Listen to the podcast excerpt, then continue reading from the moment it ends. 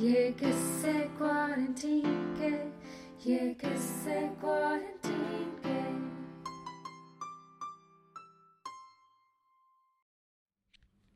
कहीं दूर जब दिन ढल जाए, साँझ की दुल्हन बदन चुराए, चुपके से आए।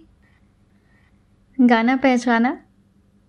पुराने गानों की बात ही कुछ और होती थी। दिल की गहराइयों में यूँ जाकर बैठ जाते थे जैसे अपनी ही एक कहानी हो।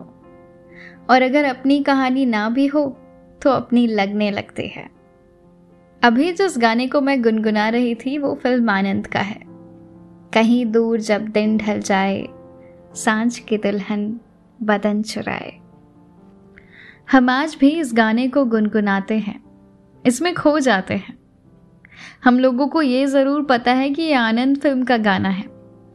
ये भी पता है कि मुकेश साहब ने गाया है। पर आप में से कितने लोगों को ये पता है कि इस गाने के बोल किसके हैं? पता है?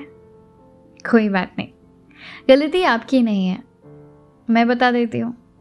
ये गाना योगेश जी ने लिखा है। यूँ समझिए, आज मैं आपको एक सफ़र पर ले जाने वाली हूँ। योगेश जी के ज़िंदगी का सफ़र। जहाँ मैं आपको आपके पसंदीदा गाने के पीछे की कहानी सुनाऊँगी। योगेश जी ने सिर्फ़ आनंद फ़िल्म में ही नहीं, रजनीगंधा, मंजिल, छोटी सी बात मिली जैसी मशहूर फ़िल्मों में काम किया है और हिंदी फ़िल्म इंडस्ट्री में अपनी एक खास जगह बनाई। हम आज भी उनके गाने गुनगुनाते हैं। इन सुपरहिट गानों को लिखने वाले योगेश का सफ़र आसान नहीं था। सिक्सटीज़ के दौर में जब वो मुंबई आए तो उन्हें फ़िल्म इंडस्ट्री में काम नहीं मिल रहा था। इसलिए वो एक फर्नीचर शॉप में काम करने लगे। लेकिन उन्हें फ़िक्र थी कि कहीं उनके दोस्त सत्तू को ना पता चल जाए कि वो फर्नीचर शॉप पर काम कर रहे हैं।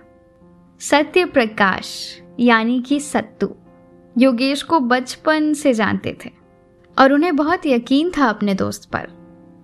लेकिन काम ना मिलने की वजह से योगेश ने सोचा कि कुछ दिन फर्नीचर शॉप पर काम कर लेते हैं। यहाँ तक कि उन्होंने दुकान के मालिक से गुजारिश भी की कि वो ये बात किसी को ना बताएँ। योगेश नहीं चाहते थे कि उनके दोस्त को ये मालूम पड़े कि उनका दोस्त लिखना छोड़कर एक फर्नीचर की दुकान पर काम कर रहा है। लेकिन सत्य प्रकाश यानी कि सत्तू को ये बात पता लग गई और वो उसी फर्नीचर की दुकान के बाहर आ गए। योगेश शाम में जब दुकान से बाहर निकले तो उन्होंने सत्तू को देखा। सत्तू की आँखें भरी हुई थी। ये देखकर योगेश काँप उठे। सत्तू ने योगेश से कहा कि वो पैसे की फ़िक्र ना करे, वो ये काम छोड़ दे और सिर्फ़ और सिर्फ़ लिखने पर ध्यान दे। सत्तू को पता था कि उनका दोस्त जो है वो एक अच्छा राइटर बनेगा। योगेश बताते हैं कि सत्तू को उन पर बहुत यकीन था। फर्नीचर की दुकान से निकलकर योगेश और सत्तू घर की ओर जाने लगे। और चलते चलते योगेश सोच में पड़ गए। वो खुद से सवाल करने लगे। ये इंसान कौन है जिसको मुझ पर इतना यकीन है? किसने भेजा है इस इंसान को मेरे लिए? ये मुझसे इतना प्यार क्यों करता है? इसका दिल मेरे लिए क्यों रोता है? और बस, इन्हीं सवालों के सहारे उन्होंने आनंद फ़िल्म की चंद लाइनें लिखी, जो बहुत फ़ेमस हुई। वो लाइनें कौन सी थी सुनेंगे? कहीं तो ये दिल कभी मिल नहीं पाते। कहीं से निकल आए जन्मों के नाते। है मीठी उलझन, बैरी अपना मन। अपना ही हो के सही दर्द पर आए। कहीं दूर जब दिन ढल जाए, साँझ की दुल्हन बदन चुराए। जी हाँ ये लाइनें उसी लम्हे की हैं। कई दफ़ा मैं कोई गाने सुनकर या कोई कविता पढ़कर ये सोचती हूँ कि राइटर ने इतनी गहरी बात कैसे लिख दी। लेकिन जब कुछ दिनों पहले मेरे दोस्त कार्तिके ने ये कहानी मुझे सुनाई तो मुझे समझ आया कि अक्सर ऐसी लिखावट जो है, वो तजुर्बे से आती है, चाहे वो खुद का हो या किसी और का। लेकिन आप देख सकते हैं कि योगेश ने उस एक पल से कितनी खूबसूरती से ये लाइनें निकाली हैं। ये हुनर सब में नहीं होता। वैसे ही उनकी ज़िंदगी के तमाम तजुर्बे से उन्होंने एक और बहुत खूबसूरत गाना लिखा। ज़िंदगी कैसी है पहेली हाय, कभी ये हंसाए, कभी ये रुलाए। ये गाना मेरे कुछ पसंदीदा गानों में से एक है। बचपन से इसे सुनते आई हूँ। लेकिन समझ तो मुझे बहुत बाद आया। योगेश सत्तू को अपने गाने सबसे पहले सुनाते थे। उनके साथ बैठकर धुन भी बनाया करते। सत्तू के भरोसे ने योगेश को बहुत हिम्मत दी और उन्होंने आखिरकार इंडस्ट्री में अपनी जगह बना ली। योगेश की बात करूँ तो मैंने उनके जितने भी इंटरव्यूज़ देखे, उन्होंने सत्तू का ज़िक्र ज़रूर किया। वैसे योगेश और सत्तू की दोस्ती लाजवाब है। अच्छा मुझे एक और गाना बहुत अच्छा लगता है। गाना शायद सुना होगा आप लोगों ने। न जाने क्यों होता है ये ज़िंदगी के साथ। आ, ये रजनीगंधा फ़िल्म का गाना है। न जाने क्यों होता है ये ज़िंदगी के साथ। अचानक ये मन किसी के जाने के बाद करे फिर उसकी हर छोटी छोटी सी बात। ज़रा सोचिए कि ऐसे बोल से भला कौन नहीं खुद को जोड़ पाएगा। इसी तरह उन्होंने बहुत सारे गाने लिखे। रिमझिम गिरे सावन, रजनीगंधा फूल, मैंने कहा फूलों से, और भी ना जाने कितने गाने। अगर आप ये पॉडकास्ट यूट्यूब पर सुन रहे हैं तो मैं इन सारे गानों के लिंक जो है, वो नीचे डिस्क्रिप्शन बॉक्स में डालूँगी। अब मैं आपको एक ऐसे गाने का नाम बताऊँगी, जिसको आपने सुना नहीं होगा। लेकिन अगर आपको पुराने गानों का शौक है तो आप ये गाना ज़रूर सुनिएगा। मुझे उम्मीद है कि आपको ये गाना बहुत पसंद आएगा।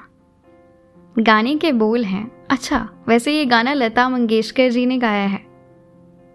जाइए हमसे खफा हो जाइए, दुश्मनों का आसरा हो जाइए।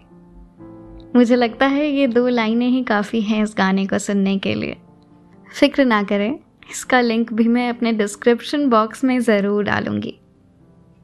वैसे अगर आप इस पॉडकास्ट को स्पॉटिफाई या आई पे सुन रहे हैं तो आप मेरे यूट्यूब चैनल पर आ जाएँ। चैनल का नाम है ऋषिका केसरी, जो कि मेरा भी नाम है। और जो लिंक्स हैं, मैं अपने डिस्क्रिप्शन बॉक्स में डाल दूँगी। योगेश जी ने वाकई हमें बहुत सारे खूबसूरत गाने दिए हैं। और अगर मैं उनकी प्लेलिस्ट अभी लगा कर बैठ जाऊँ तो सुनते सुनते सुबह हो जाएगी। मेरे ख्याल से 2015 में उन्होंने अपना आखिरी गाना लिखा। गाने का नाम है ज़िंदगी एक बार फिर मिलना। खूबसूरत गाना है। सुनिएगा ज़रूर। आप फ़िक्र ना करें, इस एपिसोड में मैंने जितने भी गानों का ज़िक्र किया है उन सब के लिंक्स मैं अपने डिस्क्रिप्शन बॉक्स में ज़रूर छोड़ दूँगी। जाते जाते आपसे एक और बात कहनी थी। हम अक्सर गाने लिखने वाले को भूल जाते हैं। मैं चाहती हूँ कि अगली बार अगर आप कोई गाना सुने और अगर वो गाना आपको पसंद आए तो आप उस गाने के लिरिसिस्ट के बारे में ज़रूर सोचें। ज़रा सोचें कि उस शख्स के दिल में आखिर क्या ख्याल आया होगा जो उसने ऐसे बोल लिखे सोशल मीडिया के दौर में आजकल लिरिसिस्ट को ढूंढना मुश्किल भी नहीं होता है। उनसे कुछ सवाल करें। हो सकता है कोई दिलचस्प सी कहानी निकल कर आए। बिल्कुल योगेश की तरह। आजकल तो फिर भी नाम आसानी से मिल जाते हैं। पहले लोग बहुत ढूंढा करते थे। फिर भी नहीं मिलते थे। योगेश जी अब हमारे साथ नहीं है। लेकिन हाँ उन्होंने आप सबके लिए एक मैसेज ज़रूर दिया है। ज़रा सुनिए। वो कहते हैं, मेरे गीत गाते रहना, मुझे गुनगुनाते रहना। मैं भूल गया अगर गीतों का सफ़र तो मुझे याद दिलाते रहना, मेरे गीत गाते रहना। और मुझे पूरा यकीन है कि ये दुनिया उनके गीत हमेशा गुनगुनाएगी। इसी संदेश के साथ मैं आप सबसे विदा लेना चाहती हूँ। मुझे बताइएगा ज़रूर कि आपको ये एपिसोड कैसा लगा। और हाँ आप क्वारंटीन के किस्से और मेरे ज़रिए अपनी कहानियाँ, किस्से और कविताएँ सबको सुना सकते हैं। अगर आप अपनी कहानियाँ, किस्से या कविताएँ शेयर करना चाहते हैं तो आप मुझे ज़रूर लिखें। मेरा ईमेल एड्रेस है क्वारंटीन के किस्से at the rate Gmail dot com आप मुझे इंस्टाग्राम पर भी मैसेज कर सकते हैं। इंस्टाग्राम हैंडल है रीच अंडर स्कॉर ऋषिका तो चलिए मुझे इंतज़ार रहेगा आपके मैसेज का। इसी के साथ मैं आप सबसे विदा लेना चाहूँगी। मिलती हूँ जल्दी क्वारंटीन के किस्से के अगले एपिसोड में। तब तक के लिए आप योगेश जी के गाने सुने और अपना ख्याल रखें।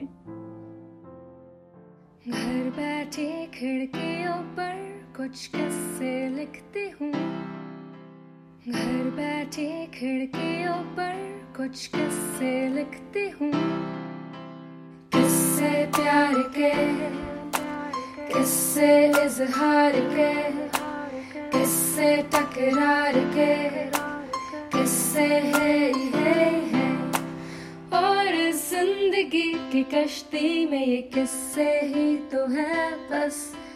किस्से हमारे आपके, ये क्वारंटीन के ये किस्से क्वारंटीन के है ये किस्से क्वारंटीन के ये किस्से क्वारंटीन के ये किस्से क्वारंटीन